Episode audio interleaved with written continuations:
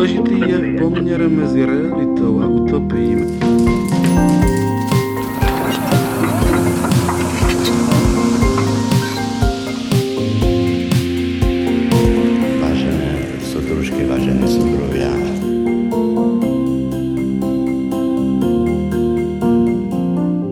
Spisovateľ, filozof a československý disident Milan Šimečka si užil slobodu po novembrového Československa len veľmi krátko, no zohral v jeho formovaní významnú rolu.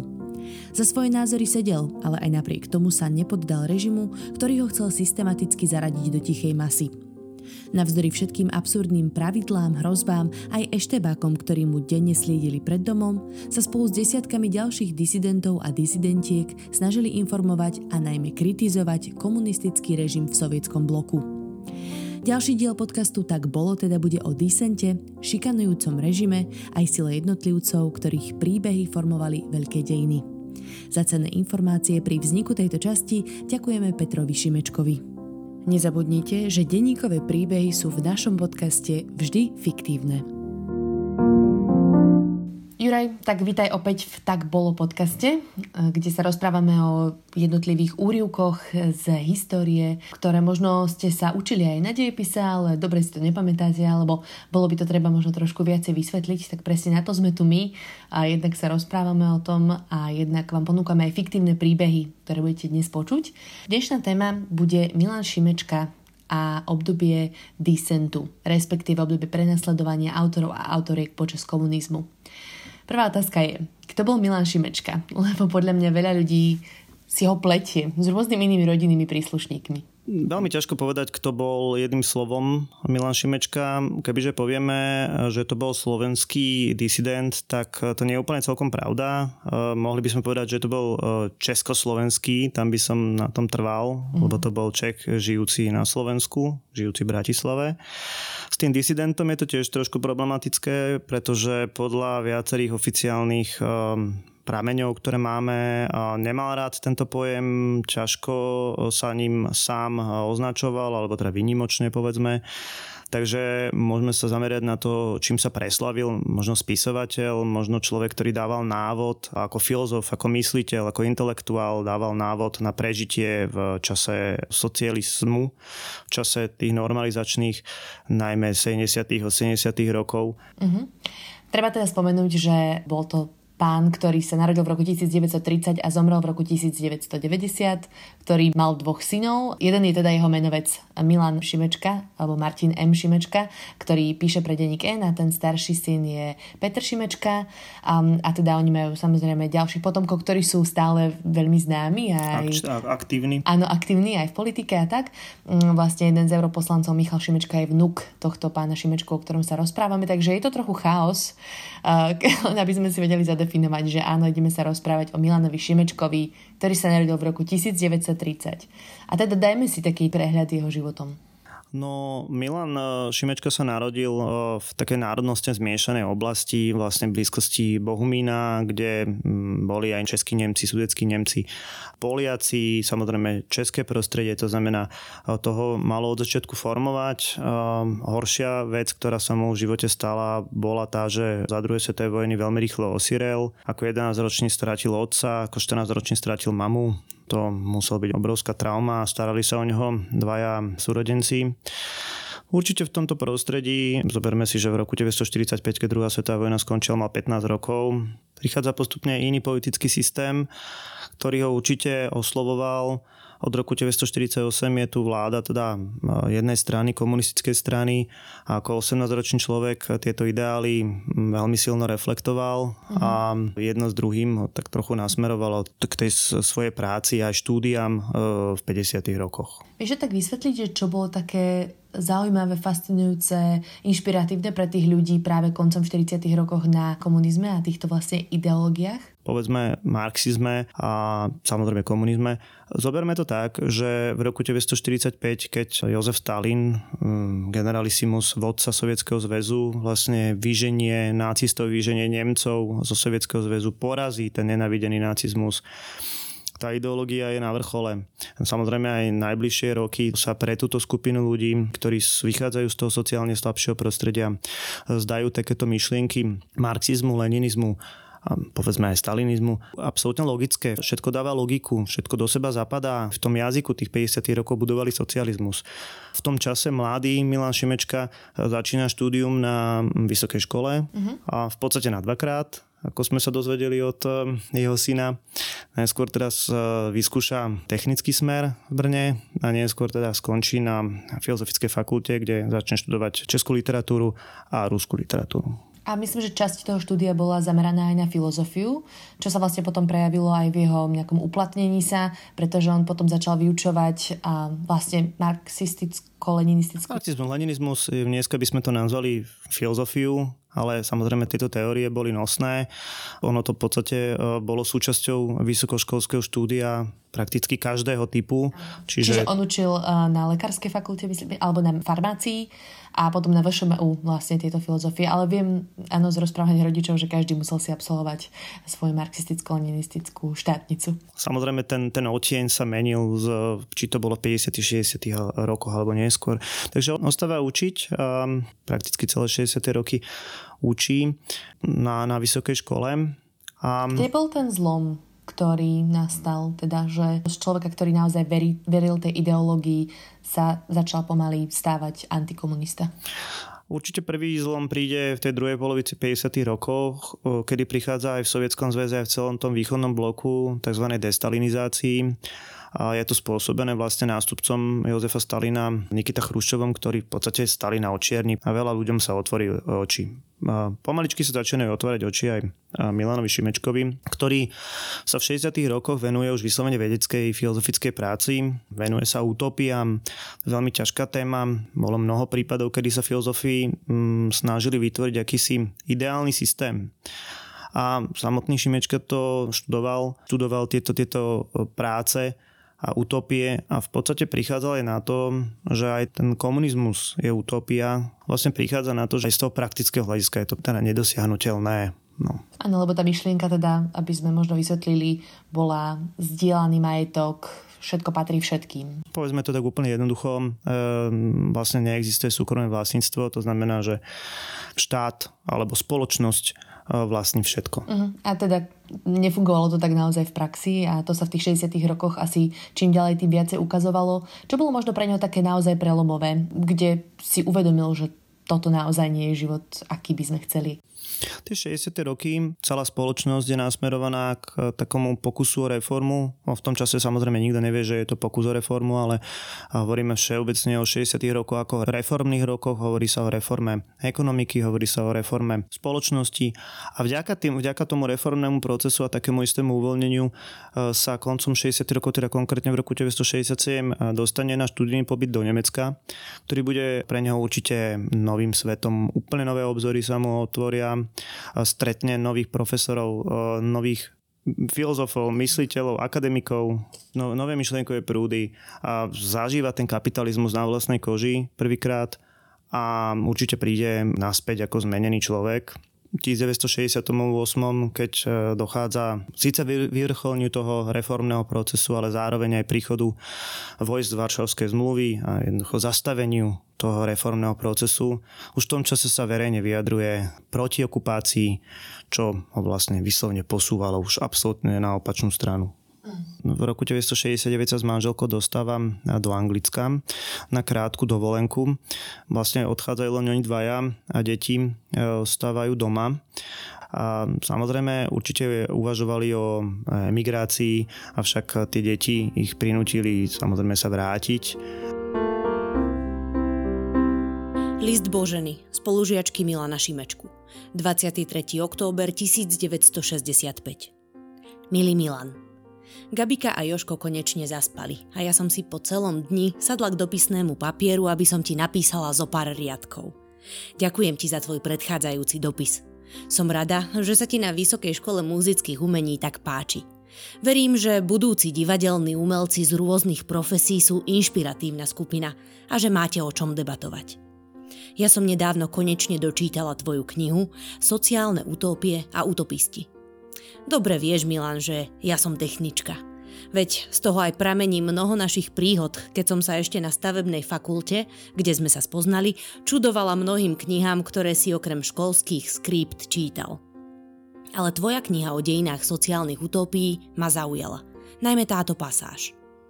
Komunizmus plní historické poslanie zbaviť všetkých ľudí sociálnej nerovnosti, všetkých foriem útlaku a vykorisťovania a vojnových hrôz a nastoluje na svete mier, prácu, slobodu, rovnoprávnosť, bratstvo a šťastie všetkých národov. Napíšem ti ešte stručne o mne. Sme našťastie zdraví. Deti rastú ako z vody, veď to sám istotne vidíš aj ty na tvojich chlapcoch. Boli sme nedávno na film Limonádový Joe a Neb opera. Bolo to úžasné a veselé. Aj by som ti to odporúčila, ale nie som si istá, či by ťa to bavilo. Nuž, budem už končiť. Už je veľa hodín a ráno vstávam. Čo skoro mi napíš, čo nové v Bratislave. Pozdravujem ťa. Božena. Preupneme sa do 70 rokov, kedy sa Milanovi Šimečkovi zničila kariéra. V 70 rokoch už sa situácia pre Šimečku absolútne mení je teda vylúčený, zo strany je vylúčený z vysokej školy, to znamená prichádza, prichádza o zamestnanie, o to, čo bol, čo vedel robiť. Nepríjma nejaký post knihovníka alebo nejakého človeka, ktorý bol tak odprataný na vedľajšiu kolaj. On sa to v tom čase dosť často robilo, že týchto intelektuálov upratali v rámci inštitúcie a vlastne uzavreli s nimi nejakú tichú dohodu, že jednoducho tu máš, budeš povedzme zabezpečený, ale budeš ticho. Povedzme, že budeš publikovať pod nejakým pseudonymom alebo niečo mm-hmm. podobné a my sa na to hm, priverme jedno oko a podobne. On absolútne odmieta akúkoľvek spoluprácu a e, odchádza k robotníckej triede. Stáva sa z neho vlastne vodič nákladného auta. Bude dochádzať do kontaktu s obyčajnými ľuďmi a dokonca podľa toho, ako sa vyjadroval najmä teda jeho syn, dochádzal do kontaktu s týmito ľuďmi rád uh-huh. našiel v nich takú krásu toho obyčajného človeka a zistil, že vlastne táto pracujúca trieda neznáša ten systém možno rovnako ako, ako on sám. Áno. On na začiatku pracoval ako vodič pre vodohospodársky podnik, čo naozaj ho keby dostalo na dno, že bol tam tak v takej dezilúzii, že nikam to nevedie, ale potom eh, myslím, že ho zamestnali niekde ako bagristu, kde sa ako keby rozprával s tými bežnými ľuďmi a toho tak trochu vytrhlo z tej letargie. Čo vlastne spôsobovalo tento stav takej naozaj, že dezilúzie a nešťastia, že nič nikam nevedie?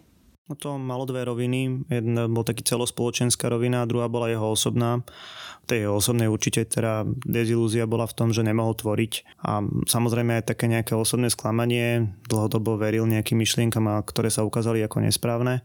A čo týka toho spoločenského nastavenia, um, rozprávame o tzv. normalizácii. Tá spoločnosť je všeobecne považovaná, alebo bola považovaná a veľmi správne za umrtvenú spoločnosť. Jednoducho ľudia v tých 70. rokoch pochopili, ako to v skutočnosti je. Ten rok 1968 bolo pre väčšinu z nich absolútnym sklamaním režim vedel, že jednoducho nejakú, nejaký masovú, nejakú masovú podporu po tom roku 1968 jednoducho nezíska. Vedel, že možno získa jedincov, ktorým ponúkal ekonomické výhody, samozrejme aj spoločenské výhody, ale masovú podporu um, nebolo možné získať. Ľudia sa nejakým spôsobom neangažovali, nemali záujem o spoločenské dianie. Každý piatok utekli na svoje chaty a v nedelu z nich, sa z nich vrácali.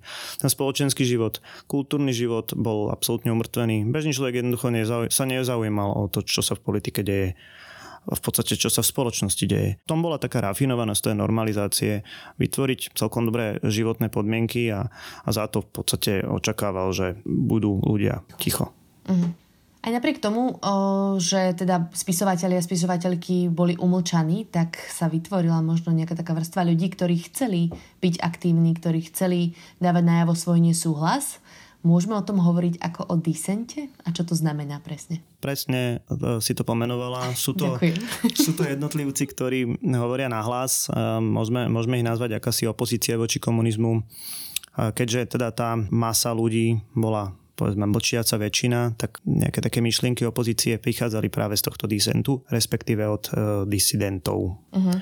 Na Slovensku v podstate existovali dve, dve skupiny disidentov, nazvime ich katolický disent, teda e, ľudia orientujúci sa hlavne na kontext viery a potom tu bol občianský disent, do ktorého patril aj e, samotný Šimečka. Áno, čiže sme sa na začiatku rozprávali o tom, že sa často o ňom hovorí ako o jednom z mála slovenských disidentov, ale teda znamenalo to, že áno, aj on začal znova písať, začal znova tvoriť, napriek tomu, že to mal zakázané, ako teda aj mnohí iní. A keďže to bolo zakázané, tak e, ľudia sa vtedy dostávali k tejto ich tvorbe len cez samizdat. To je také ďalšie slovo alebo pojem, ktorý by sme si mohli vysvetliť. Áno, samizdat e, bola v podstate tajná, respektíve zakázaná literatúra, ktorá bola šírená tak pod pultovom. Naozaj um, ľudia si svoje pomocne vytvárali kopie najčastejšie cez dnes už absolútne neznáme kopíráky a šírilo sa to rôznymi cestami, samozrejme neverejnými, čiže neviem, nechávalo sa to v eh, poštovej schránke a podobne. Mm-hmm. Boli ešte aj nejaké iné spôsoby, ako sa k tomu mohli bežní ľudia dostať a mali vôbec záujem? Mali záujem. Najčastejším spôsobom bolo osobné odovzdávanie a to bolo aj najbezpečnejšie samozrejme, lebo ľudí ako Šimečka, vôbec eh, disidentov, samozrejme eh, štátna bezpečnosť veľmi intenzívne kontrolovala. Zachytenie takýchto materiálov, ktoré teda boli zakázané, boli pomerne prísno trestané. To znamená, že ideálne z dôveryhodného zdroja to dostať. Mm. Rozprávame sa teda o Milanovi Šimečkovi. Akí boli ešte iní známi slovenskí disidenti a disidentky? V Bratislave asi a, pán Kusí, to bol taký aj osobný kamarát samotného pána Šimečku. Z toho katolického disentu by som určite spomenul Žana Čarnogurského a, a Františka Mikloška a z toho občianského by sme mohli spomenúť samozrejme Dominika Tatarku alebo pani Ponicku. Niektorí z nich teda podpísali aj ten slávny známy dokument Charta 77, konkrétne Miroslav Kusy alebo Dominika Tarka. Je zaujímavé, že Milan Šimečka chartu nepodpísal. Aké sú tam dôvody? Asi by sme mali povedať, že čo vlastne charta bola. Charta bola dokument, ktorý reagoval na e, konferenciu o bezpečnosti a spolupráci v Európe v Helsinkách roku 1975, kde sa 30 rokov po vojne vlastne prvýkrát stretne Západ s Východom. To znamená západné kapitalistické štáty s východnými socialistickými štátmi a spoločne sa zhodnú, že budú dodržiavať ľudské práva. Ako reakcia na to, že vo východnom bloku sa tieto ľudské práva nedodržiavajú, e, vznikne taká iniciatíva, ktorá dostane názov Charta 77. Je to dokument, ktorý bude práve vyzývať k dodržiavaniu tých e, občianských práv a vznikne samozrejme v Čechách. Na Slovensku to bude okrajová záležitosť. Čiže podpíšajú pomerne málo ľudí. Jedným z nich je napríklad ten pán Kusí. A čo sa týka pána Šimečku, oficiálna verzia tvrdí to, že mm, pán Šimečka bol vlastne nejakým spôsobom obidený a preto ju nepodpísal. Mm. Ja viem, ako nám to spomínal jeho syn Peter, že on ako keby to bral ako takú záležitosť Čechov, že Česi si to pripravili celé samé bez toho, aby prizvali tú slovenskú nejakú intelektuálnu skupinu k tomu. Ďalšia vec, ktorá sa, o ktorej sa hovorí a spomína sa aj v niektorých životopisoch, bolo, že naozaj Šimečkovcom sa vtedy vyhrážal režim, kontrolovala ich EŠTB a teda vyhrážali sa, že jednému zo synov prekazia štúdium. Pretože ten starší syn Peter vlastne už chodil na vysokú školu, on vyslovene povedal nám, že sa mu tam podarilo prešmiknúť sa a mladší syn Milan sa bohužiaľ nedostal ani na gymnázium, pretože režim ho absolútne zakadroval ako nevhodného. Čiže aj toto bolo jeden z tých pravdepodobných dôvodov, prečo Šimečka nepodpísal chartu, že myslel na blaho svojej rodiny. Možno by bolo dobré povedať e, vlastne, ako tá štátna bezpečnosť e, svojím spôsobom terorizovala takých ľudí, ako bol e, Milan Šimečka. Môžeme si to možno povedať aj priamo z ich zážitkov, že čo oni s nimi zažívali. Treba nastaviť tú optiku tak, že čo sa vám najhoršie mohlo stať. Uh-huh. Mohol prísť o prácu. Čo sa teda veľa ľuďom z tejto skupiny stalo. Prišli o tú intelektuálnu prácu a boli zaradení na tú nejakú robotníckú funkciu. Samozrejme, ďalšia vec, vaši rodiny príslušníci to, že deťom eh, mohlo alebo nemohlo byť dovolené študovať na tej adekvátnej škole, si už povedala. Mm. Ďalej, eh, manželka, bola to vysokoškolská učiteľka angličtiny, ktorá na základe celej tej traumy, ktorú zažívala jej manžel a celá rodina, dostala silnú cukrovku. Takže aj zdravotné problémy vážne. Ďalej, ďalší znak eh, pre všetkých disidentov, stála kontrola tej štátnej policie, to je EŠTB, či už teda to bola kontrola cez odpočúvacie zariadenia. Samotní Šimečkovci mali určite odpočúvacie zariadenia namontované v ich telefóne, či v byte, aj keď možno nevedeli, kde presne. Mm. a takisto kontrola pred e, bytom. Nebývali teda na Pražskej a samotní rodiny príslušníci spomínajú na to, že keď odchádzali z domu, tak e, sa okamžite v nejaké auto pohlo a vedeli, že ich vlastne neustále kontrolujú. Že už si potom robili z toho tak trochu akože srandu, že zakričali nahlas, že odchádzam z bytu a otec akože buchol dvermi a ešte sa pozrieť z okna hneď videli akože pohyb aut alebo nejakých ľudí, ktorí teda boli na nich nasadení. Ďalšia vec, ktorá bola, bolo pomerne pravidelné predvolávanie na policiu. Ďalšia vec, ktorá sa mohla stať, a to nehovorím, že sa Šimečkovi stalo, ale to je bol už taký bombónik, vyvezli vás za mesto, choďte peši domov v noci. Hej. Čiže ako, také zlé robenie v podstate. Uh-huh. Samozrejme do nejakého pracovného tábora také niečo už nehrozilo. To boli 50 roky, ktoré boli dávno, dávno pase. Uh-huh. To je ten rozdiel ako keby medzi 50 70 rokmi a tými persekúciami, že, že sa snažili toho človeka zničiť viacej psychicky. No, taký sofistik- sofistikovanejší systém možno v tomto, naozaj, že vás tak rozleptávali znútra. Hej. Spomínal teda syn Peter, že mali problém aj, že napríklad starí otcovi známi priatelia sa mu začali vyhýbať.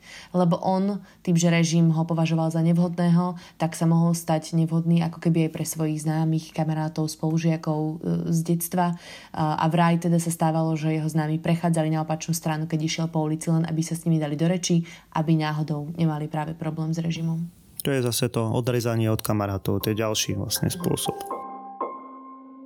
No toto sa nejako dialo teda počas tých 70 rokov a už to naozaj naberalo na obrátkach a vyrobilo sa to teda do toho, že Milana Šimečku nakoniec uväznili, čo už naozaj bol veľký prejav zásahu tej štátnej moci. Čo sa stalo? No, Milan Šimečka bol vlastne obvinený v rámci takého vykonštruovaného procesu v tzv. francúzskom kamióne alebo s francúzským kamionom, čo mala byť dodávka plná takejto samizdatovej alebo povedzme, že zakázanej literatúry vytlačené v zahraničí a Šimečka mal byť nejakým spôsobom zodpovedný alebo zapletený do tohto procesu. Bol vlastne väzobne stíhaný, to znamená, že nebol reálne odsudený. 13 mesiacov bol väznený v Prahe Napokon teda ho prepustili, pretože k tomu súdu nedošlo. Uh-huh. Tam teda sa spomína o tom, že to bolo pre ňo veľmi náročné obdobie. Naozaj chradol, aj vyslovene fyzicky, čo nám spomínal jeho syn, že prišiel vychudnutý, ale zároveň svalnatý, lebo tam cvičil. Asi mal k tomu vzťah, lebo počas, myslím, že strednej školy behával závodne na 100 metrov. A bolo zaujímavé teda, že nemohol odtiaľ písať, tak písal jedine listy e, svojej rodine, ktoré potom inak vyšli ako knižka Svietelná znamení. Čo týka toho mm, pobytu vo vezení, vážne si poškodil oči, keďže mm, bol nútený čítať pri zlom svetle vlastne do konca života, mal s týmto problém. Na druhej strane väzni si ho pomerne obchádzali, bol populárny, pretože ich vzdelával. Tam sa celkom ukázalo e, taká tá jeho charakteristika, to by som teraz načrtla, lebo sa to veľakrát spomínalo aj v jeho životopisoch, aj so všetkými ľuďmi, s ktorými sme sa o Šimečkovi rozprávali, že on bol naozaj veľmi priateľský človek a dokázal vychádzať vychádzať takmer úplne s každým. Jeho syn Peter nám spomínal, že práve vo väzení začal hrávať šach a teda sa tam spriatelil s mnohými väzňami a dokonca ho požiadal, teda Petra, aby jednému z tých väzňov, nejakému vrahovi napísal list alebo teda dar- daroval mu nejaký darček a on to urobil a že to bol naozaj životný zážitok pre toho väzňa, že, že naozaj bol veľmi šťastný, že nikdy nedostal od nikoho žiadny darček. Tak on ako keby si naozaj vedel nájsť vzťah a cestu aj k jednoduchým robotníkom, aj k väzňom a dokonca vraj aj k tým eštebákom, že on často ako keby za nimi chodil a pýtal sa ich, že aká ich motivácia, že sa snažil ako keby nájsť v ľuďoch myšlienku, alebo to dobré, že by som to aj takto povedala. To musela byť naozaj um, obrovská danosť toto. Vedieť komunikovať s každým. Áno, to sa inak potom dostaneme ešte v 90 rokoch k tomu, ako to využil, ale poďme sa rozprávať teraz o 80 rokoch. Takže bol 13 mesiacov vo vezení, dostal sa von v roku 1982 a toto je moja obľúbená časť, lebo si povedal, že stačilo, budem sa začo alebo teda živnostníkom, čo samozrejme počas komunizmu nebolo možné. Áno, ehm, za socializmu e, ste museli byť zamestnaní. To znamená, naozaj oficiálne každý musel mať aspoň nejaký oficiálny štempel, oficiálnu pečiatku o tom, že ste zamestnaní, inak ste boli považovaní za príživníka. Milan Šimečka, keď vyjde z väzenia, tak už je verejne známa osobnosť, hlavne teda na západe. On e, naozaj bol autorom mnoha, mnoha textov, ktoré mu vďaka jeho priateľom vychádzali na západe a západ o ne mal záujem, pretože boli skutočne strašne dobré. Mnohokrát to boli len eh, také fejtóny alebo zamyslenia, ale boli dobré a on si teda povedal, že on, keď to tak môžem povedať, že bude jednoducho spisovateľom. A začal písať a vydávať na západe. Áno, jedným z takých najznámejších diel, alebo teda svetovo, čo sa naozaj veľmi spopularizovali, eh, bol doslov k Orwellomu románu 1984 a on ho teda vydal v roku 1984 práve pri tejto príležitosti. Čo ho k tomu viedlo? On sa tak možno aj videl v tom Winstonovi Smithovi. V podstate to je aj súčasťou toho textu, ktorý on napísal. Tá hlavná postava tohto románu takisto vychádza pôvodne zo štruktúr toho režimu a postupne zistí, aký je ten systém zhnitý, aký, aký v skutočnosti je a vlastne prejde síce len v duchu, ale prejde na druhú stranu. Takže on videl istú paralelu sám so sebou a aj preto to urobil tento veľmi známy text podľa mňa najdôležitejší počin z tohto obdobia je knižka Kruhová obrana, kde vlastne vytvára akýsi návod pre toho obyčajného človeka, ako prežiť tú normalizačnú šeť, tú bezvýchodiskovú situáciu pre toho obyčajného človeka. On tu používa ten pojem veľké malé dejiny, uh-huh. kde proste tie veľké dejiny sú niečo, čo sa deje a malé dejiny sú v podstate tie osobné príbehy ľudí. A v podstate e, dá sa povedať, že možno aj trošku nás inšpiroval a nepriamo. pri, pri... som ťa odhodiť na to. On teda tvrdil, že veľké dejiny sú tvorené malými príbehmi, čo je teda základ aj nášho podcastu a naše príbehy sú samozrejme fiktívne, ale odrážajú nejakú realitu, ktorá v tej dobe ako keby existovala. Tak vidíš, Šimečka bol prvý, ale tak my, my sme to tu donesli v roku 2020. List Boženy, spolužiačky Milana Šimečku, 1. február 1985. Milý Milan, alebo by som možno mala napísať skôr Líber Milan. Priznám sa, že sa mi tieto riadky nepíšu ľahko. Hoci sme si v minulosti veľa dopisovali, kontakt sa nám neskôr vytratil. Asi to bola moja vina. Potom, čo sme odišli do Nemecka, som mala sama dosť starostí začať tu nový život. Nemyslela som na listy, ani na dávne priateľstvá. Už však prešlo veľa rokov a ja som sa konečne odhodlala napísať ti. A zda ešte bývate na tej adrese na Pražskej. Na rádiu Slobodná Európa som pred pár rokmi počula, že ťa zatvorili pre podozrenie spašovania literatúry. Viem, že už si dva roky na slobode, ale odhodlala som sa ti napísať až teraz. Poviem ti, čo ma k tomu prinútilo. Vydavateľstvo exilovej literatúry Index tu vydalo Orwellov román 1984 v preklade teba a tvojej manželky aj s tvojim doslovom. Keď som ho čítala prvýkrát, preletela som ho. Až druhýkrát som začala poriadne vnímať, čo tam píšeš a odvtedy som ho čítala už asi šestkrát. Zamrazilo ma pri týchto riadkoch. Viezení mi umožnilo, abych si na vlastný spôsob vysvetlil veľké tajemství Orvelovy doby. Pochopil som, že zlomiť človeka lze bez veľkého mučení a rafinovaných metod. Stačí tohle obecne uznané zařízení, když sa do neho dostane človek, ktorý na to nikdy nepomyslel. A potom som pochopila, ako sa v tebe všetko zmenilo. Ako si, ak to tak môžem povedať, prosím, neuraz sa, priznávaš chybu z minulosti. Zdálo sa mi proste dôstojnejší nevidieť pravdu, než očividne lhát. Neumiel som si v mladí predstaviť, že by sa držiteľé moci mohli dopouštiť tak trapného a primitívního jednání, ktoré bylo už tolikrát v dejinách zdiskreditováno a podřídiť psaní dejin úzkým zřetelům moci. A přece tomu tak bylo. A já jsem postupně zjišťoval, že sofistika třídního pojetí dejin, sofistika účelové pravdy, která se nemusí krýt se zjavnou pravdou, a pak i všechno ostatní ozdobné balení bylo už jen druhotne vypiestováno príčinlivými intelektuáli, aby neznělo tak hrozně zjištění, že při psaní dějin není nutné respektovat téměř žádná fakta, kromě snad nejdůležitějších dat, a že dejiny potřebujeme prostě jen proto, aby se o ně mohla opřít přítomná moc, aby z nich mohla odvodit svou legitimitu. Stejně celé moje zjišťování nakonec dospělo k lapidárnímu vysvětlení, které v Orvelovi strana otevřeně a upřímně hlásala. Kdo ovláda přítomnost, ovládá budoucnost. Všechno je až příliš jasné a prosté. Milý Milan, dúfam, že ťa môj list zastihne v zdraví. Nemám teraz už žiaľ viac času, aby som ti napísala o tom, ako sa máme v Dortmunde. Napíšem inokedy. Práve prišla Gabika.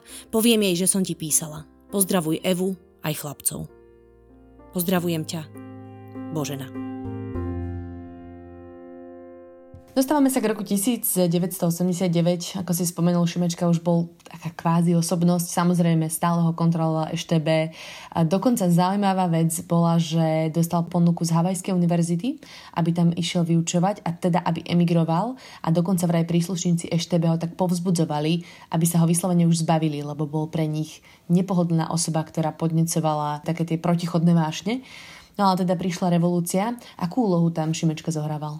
Tom prvom momente, alebo v tých prvých, prvých dňoch e, minimálnu, ale keď už si sadajú za rokovací stôl, povedzme vodcovia revolúcie, tí predstaviteľi občanského fóra a verejnosti proti násiliu s tými predstaviteľmi z tej starej garnitúry, čiže tými komunistami, tu konečne mohol, aj keď možno nerád, pretože sa do politiky nejakým spôsobom netlačil, a mohol prejaviť ten svoj dar komunikácie a dar vlastne nejakého takého sprostredkovania akéhosi mostu medzi tými e, dvoma absolútne e, názorovo odlišnými skupinami. Reálne sedel za tými rokovacími stolmi a hľadal kompromis, aby sa ten systém čo najrychlejšie presunul z rúk jednej strany do nejakej teda tej mnohostrannej pluralitnej spoločnosti. Áno. Preto vlastne aj nakoniec on sám skončil v politike, napriek tomu, že to odmietal a nechcel tam ísť, ani sa mu nepáčilo, keď jeho priatelia a známi ako keby mali také politické sklony. Nakoniec sa teda stal poradcom prezidenta Václava Havla. Šimečka mal naozaj Václav Havla vo, vo veľkej úcte, považoval za takú prirodzenú autoritu a možno aj za takého prirodzeného vodcu celého toho hnutia. Práve na žiadosť e, Václava Havla prijal ponuku robiť vlastne poradcu prezidentovi. Pre zahraničné záležitosti, že?